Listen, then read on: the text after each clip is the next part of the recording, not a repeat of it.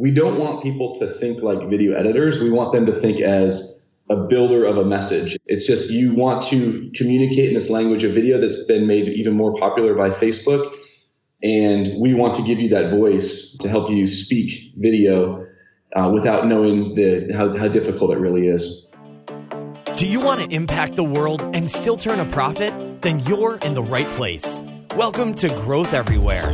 This is the show where you'll find real conversations with real entrepreneurs. They'll share everything from their biggest struggle to the exact strategies they use on a daily basis. So if you're ready for a value packed interview, listen on. Here's your host, Eric Siu.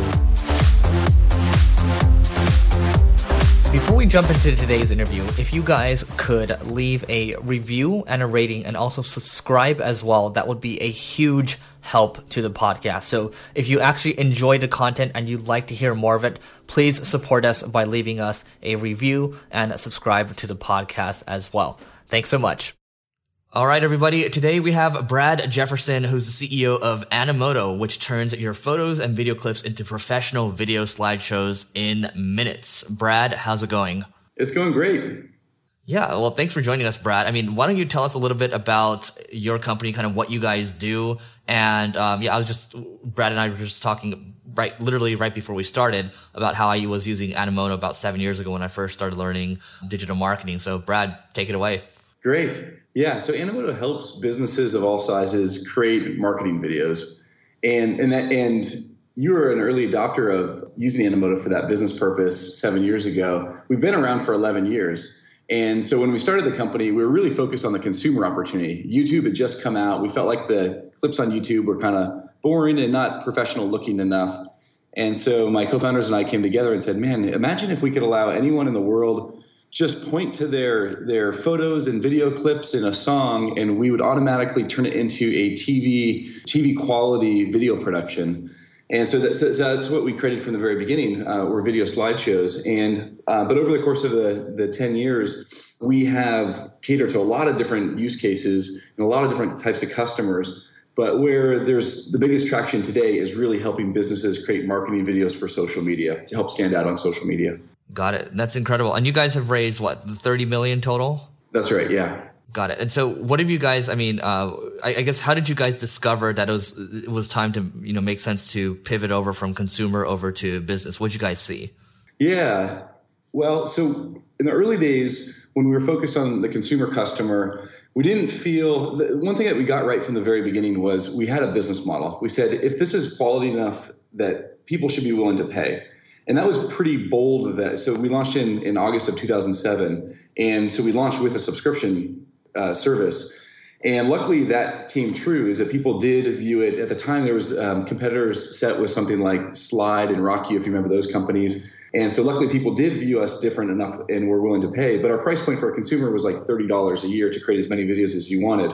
So the interesting thing was we were we started to create a business. We started to uh, bring in some cash.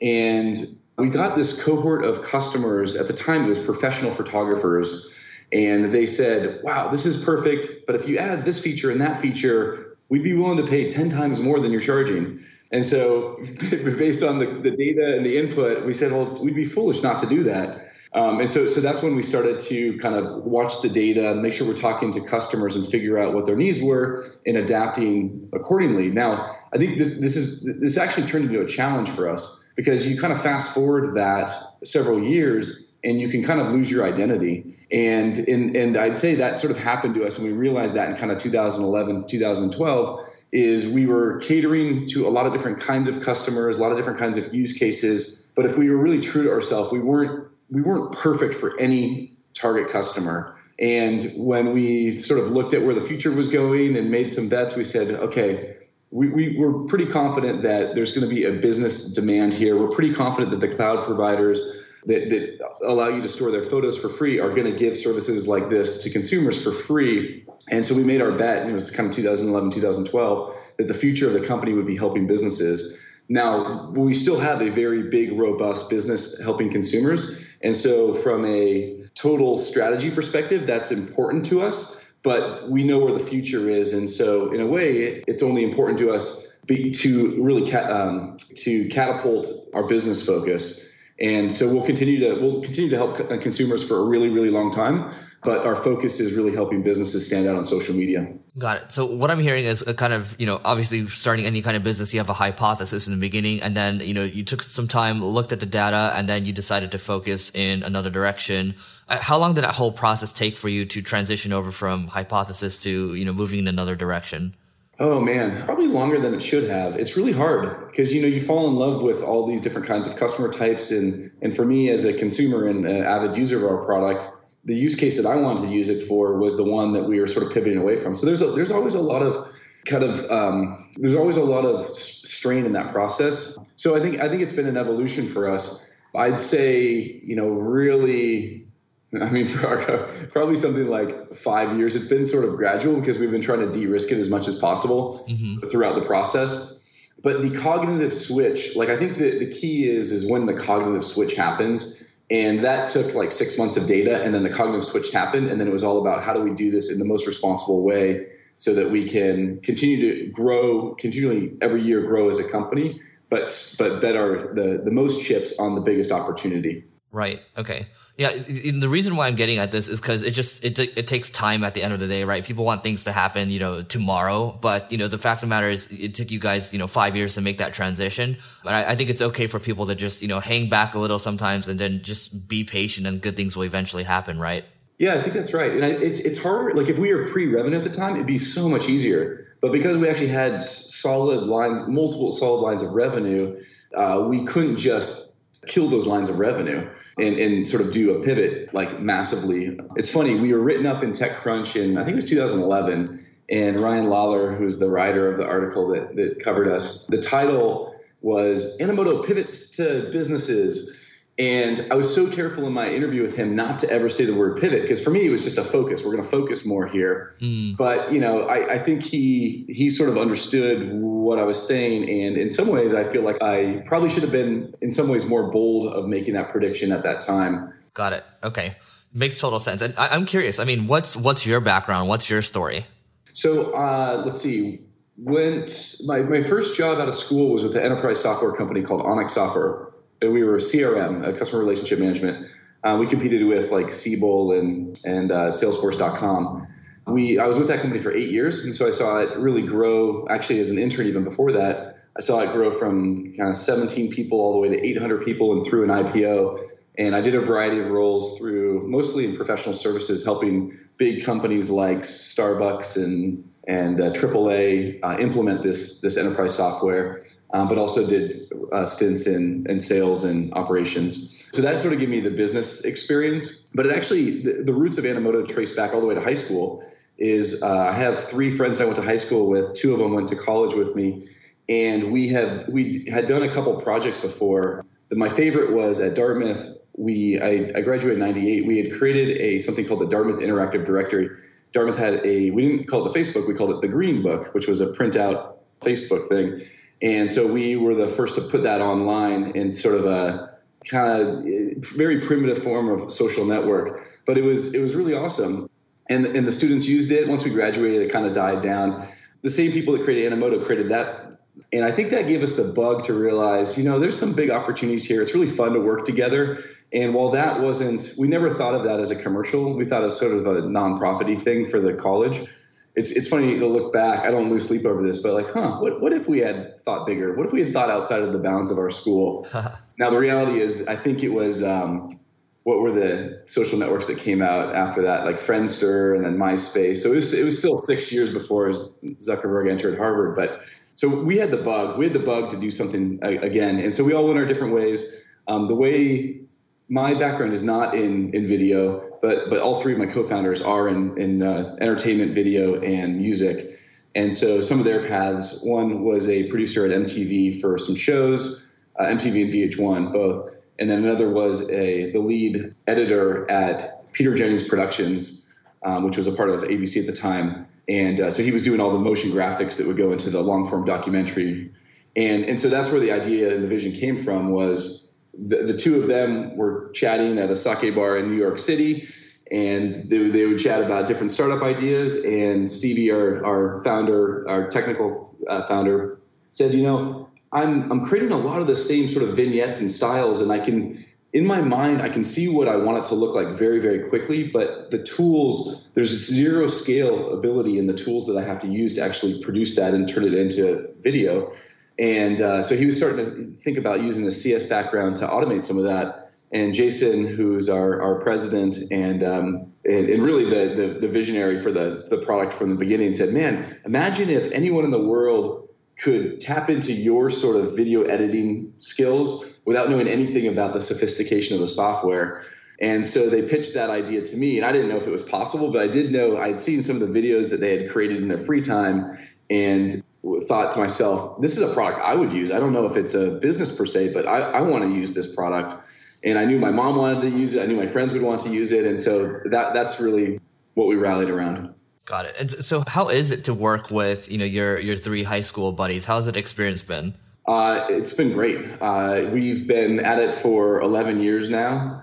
And I think so for me, because I, I went into it with eyes wide open. In fact, one of my mentors, the former CEO of that company, Onyx, uh, I asked him when I was about to start this any advice I'd have. And he basically said, you know, do you, do you like your people that you're interested in co-founding this company with? And I said, yeah, I, they're my best friends. And he's like, well, be really careful because more times than not, it's going to turn out negative and you're not going to be friends at the end of this. And so that was so I went in with the eyes wide open of that, and we made sure that we set up our partner. We we sort of lawyered up a little bit. We made sure our partner agreement up front um, was fair, and that in we tried to contemplate all the different scenarios, all the different downside scenarios, make sure that we all felt like those would be, it'd be fair how things would play out. And so, um, and but I think if you can get it right, if you can set it up right, like you have that foundation of trust from the very beginning and that can permeate through the whole entire organization. And so it really becomes, as you build trust across the whole org, it's really about the vulnerability based trust. And if you have that at the core, um, I think it makes it a, a, lot easier for the whole company. And so I, th- I think there's a, a big influence on culture because there are, are such great friendships at the core, and we continue to be great friends today. Yeah, you know that's interesting. I, I, mean, I've you know you you hear from the Bill Campbell from the past, you know, telling telling Ev Williams, you know, don't work with your friends, da da da da da. And I, have seen more. You know, I've I've personally worked with a couple friends in the past. Some have gone well, some haven't gone well. But yeah, it's I, I think ultimately what you're getting at is alignment at the end of the day, right? Just making sure that you guys are all on the same page. Yeah, yeah, and one of one of the four of us uh, left a year ago, and it was like it, I felt like the way that it was done and the way that we approached it and the way that it was everything was done in uh, very maturely, and he's going to be one of my best friends for the rest of my life. So, but I think you have to go in with you have to have those hard conversations up front. You have to you have to play through the downside scenarios and make sure that you're all comfortable with what would happen in those cases. And I think if you do that maturely and set it up right, it can be great. Awesome. So I, I want to talk about the, the company a little more now. I mean, how, how, do you guys, you know, how do you guys make money? How do you guys charge? All that kind of good stuff. Yeah. So it's a subscription service. Consumers pay us $99 a year to make as many slideshow videos as they want. Businesses pay us on average uh, $250 a year uh, to create as many marketing videos as they'd like. And, um, you know, the product itself from a marketing perspective is it's kind of akin to Squarespace or Canva. So the idea is that you go in, and it's a, a builder project. And by that I mean it's there are uh, we call them starter storyboards. We have a lot of different videos that are already produced, and so you just look at a few of those. You can uh, filter or search. Um, when you find one that you want, you say, "Yeah, I want to create that," and then then it's a simple drag and drop interface where you just drag and drop in your own logo, maybe a few photos, uh, maybe keep the photo that's in there, and uh, within a few minutes, all of a sudden you have this professional looking video and so the, the trick of it is that we don't want people to think like video editors. We want them to think as a builder of a message. It's just you want to communicate in this language of video that's been made even more popular by Facebook. And we want to give you that voice to help you speak video uh, without knowing the, how, how difficult it really is. Awesome. Okay. And, and, so, how's the company doing today in terms of uh, whatever numbers you can reveal around revenues, number of customers, things like that? Let's see. So we've had over uh, we have tw- over 20 million people who've tried the product. Um, we just launched this new marketing video builder product uh, about a year ago. We've already had a, a million businesses uh, create a video on that new product. Wow. Okay. So it, it sounds like I mean this is kind of uh, when you when you talk about Canva and Squarespace, this is like when people are looking to kind of get started and have a simple way of, of putting a video together, right? Not going all out with like a video production company, things like that. That's right. Yep, yep. And so, so the and you know, it's so interesting that video has blown up so much. There's so many categories of video, and so you know, we're not we're not the company that is going to create the cartoon video for you to demonstrate how to use a product. We're not uh, going to bring actors on site. We're not we're not the lighting people. We're not all that stuff. If you if you want to create a video like the videos that you see on Facebook, whether it's the tasty food videos or how they present news or just like that eye-catching content with your own logo in it and your own photos and our video clips and your own message, really, that that's what you want to use Animoto for. Got it. Okay. And so how did you, let's go back to the early days. How did you go about acquiring your first, let's say, 1,000 customers? First, first, I think. Well, so we so this is 2007, and we were pretty naive. We felt like, oh man, if you create, create a great product, that all of a sudden all these people will show up. So the first hundred people were family and friends that we begged to use the product. Uh, luckily, they liked it. Uh, we were picked up early by um, the U- USA Today. Uh, they had a tech blog, or they still do. Um, and so that then drove. I think that was responsible primarily for that first 1,000. But I think it, you know, we were a bit naive. We felt like, okay, so if we just kind of get these PR hits, that's how you grow. What we didn't realize was the, the product itself should and can really drive growth itself. So we were trying to figure out, okay, what's the distribution channel? What's the distribution channel? How do we get in front of customers? And so we were seduced by a few things like if you remember Google created a social network called Orkut way back when. Yep. You know, we were we were one of their launch partners on Orkut and we thought, okay, this is great. We're going to get in front of all their customers. That did not work. We were actually surprised that when they released their launch partners, we were one of like 250 launch partners, and so it, it, brought it brought in zero customers. And however, we then said, well, we got to we got to put our our destiny in our own hands let's create a Facebook app. And we had seen things like how um, I think it was called iLike um, the music service on Facebook that went really viral. And so we created a Facebook app and similar thing. You know, if you build it, okay, are they going to come? And no, they did not come. And so we started to play around with some of the uh, some some vir- viral hooks within the app, and uh, we played with it a lot. And, and, and at one point, it got a bit spammier than we necessarily had intended, but it led to a lot of interesting outcomes. And uh, yeah, yeah. So I'll give you an example. So so we um, this Facebook app. This was in 2008.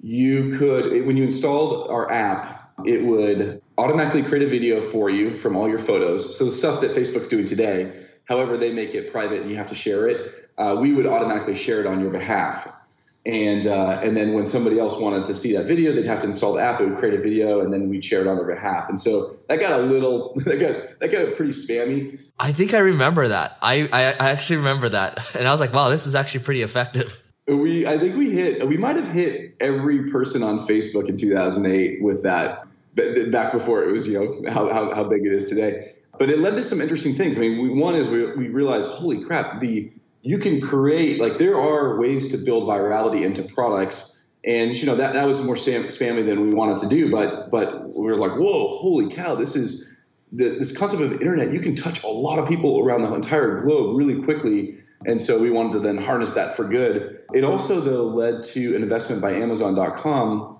we had our steady state of, of video creations. You know, I, I can't remember the numbers exactly but we were, we were we had maybe 200 servers, EC2 servers. And this was early in 08. This is early days EC2. S3 had been out a year or so, but EC2 was mm. uh, there were not a lot of not a lot of customers on EC2. Yep. And in order to handle the spike, we had to scale our server count to like 5,000 over the course of a few days.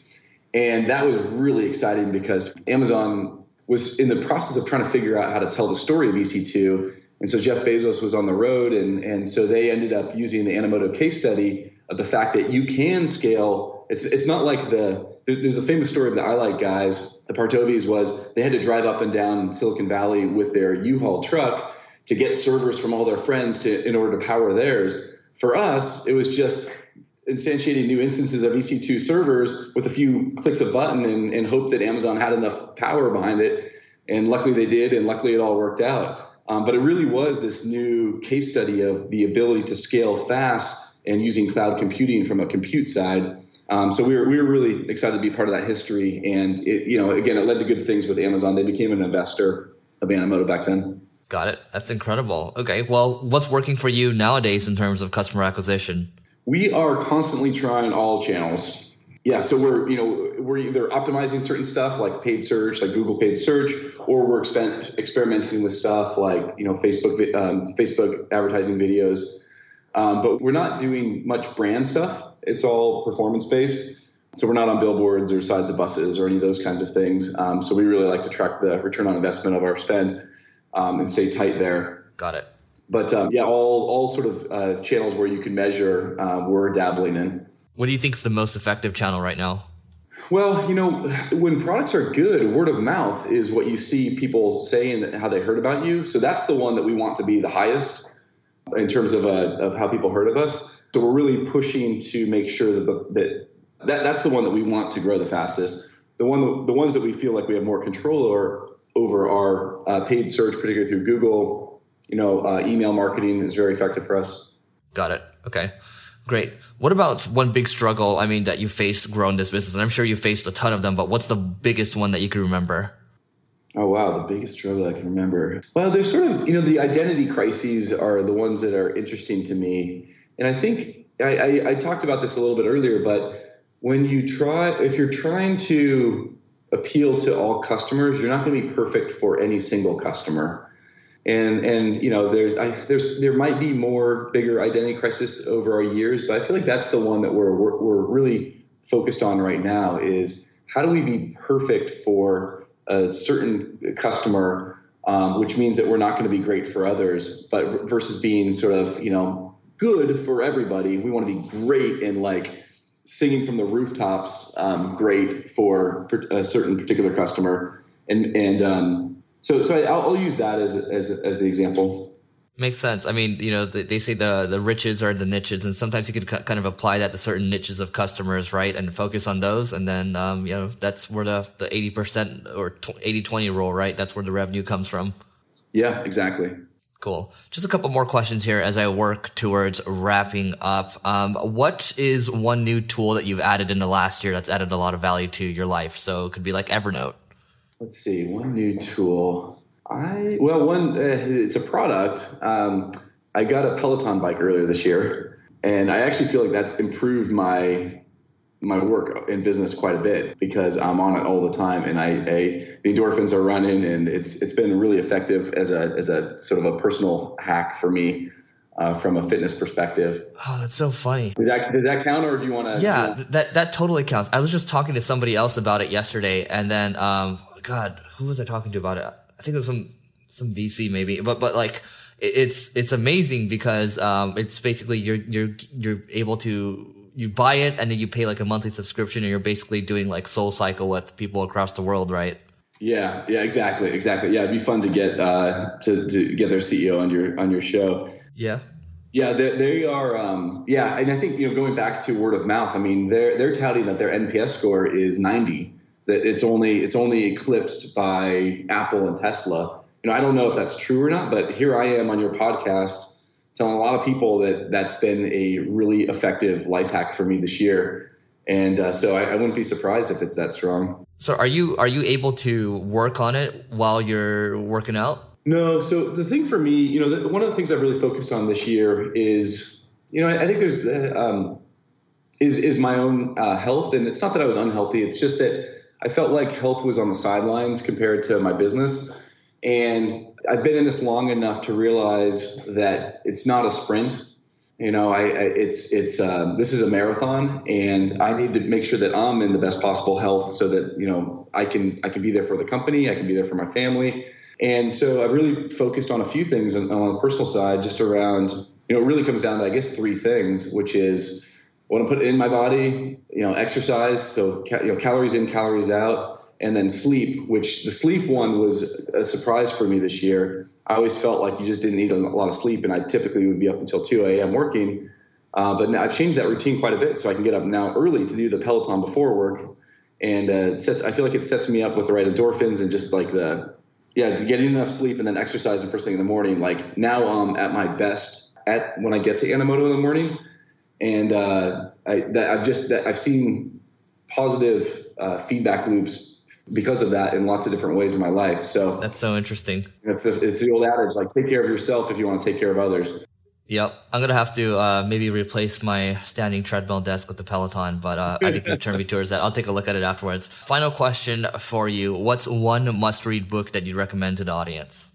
So the one that I've used, the one I recommend and will even buy for people is called The Advantage by Patrick Lencioni. Um, and he's the one that wrote like uh, what seven dysfunctions of a team and some of those other books. But I feel like the advantage really wraps up a lot of these messages. And the message that I love the most in it, that we use it you know, almost as Bible um, at our company is that companies that stand the test of time aren't just smart with the right strategy; they're all also healthy. And so that, that's the culture and the values and uh, the diversity. And um, that's something that we've lived by at Animoto is we don't just want to be the smartest, we also want to be the healthiest company to really stand the test of time through natural ebbs and flows that happen with any business. Mm. And I think I feel like the advantage outlines that really well and gives a lot of uh, helpful tools, just even how to run an executive team effectively. That I I, I use a lot of them. Great. Well, that's two th- two things I need to look into now. So we'll we'll add the Peloton and we'll add the advantage into the show notes. Brad, I mean, this has been awesome. What's the best way for for people to find you online? Yeah, uh, Brad Jefferson on Twitter uh, is easy. Also on Facebook, and um, and then and and uh, you can always send a note to me at Animoto, Brad at Animoto.com. Awesome. Brad, thanks so much for doing this. Thanks, Eric. Thanks for listening to this episode of Growth Everywhere. If you loved what you heard, be sure to head back to growtheverywhere.com for today's show notes and a ton of additional resources. But before you go, hit the subscribe button to avoid missing out on next week's value packed interview. Enjoy the rest of your week and remember to take action and continue growing.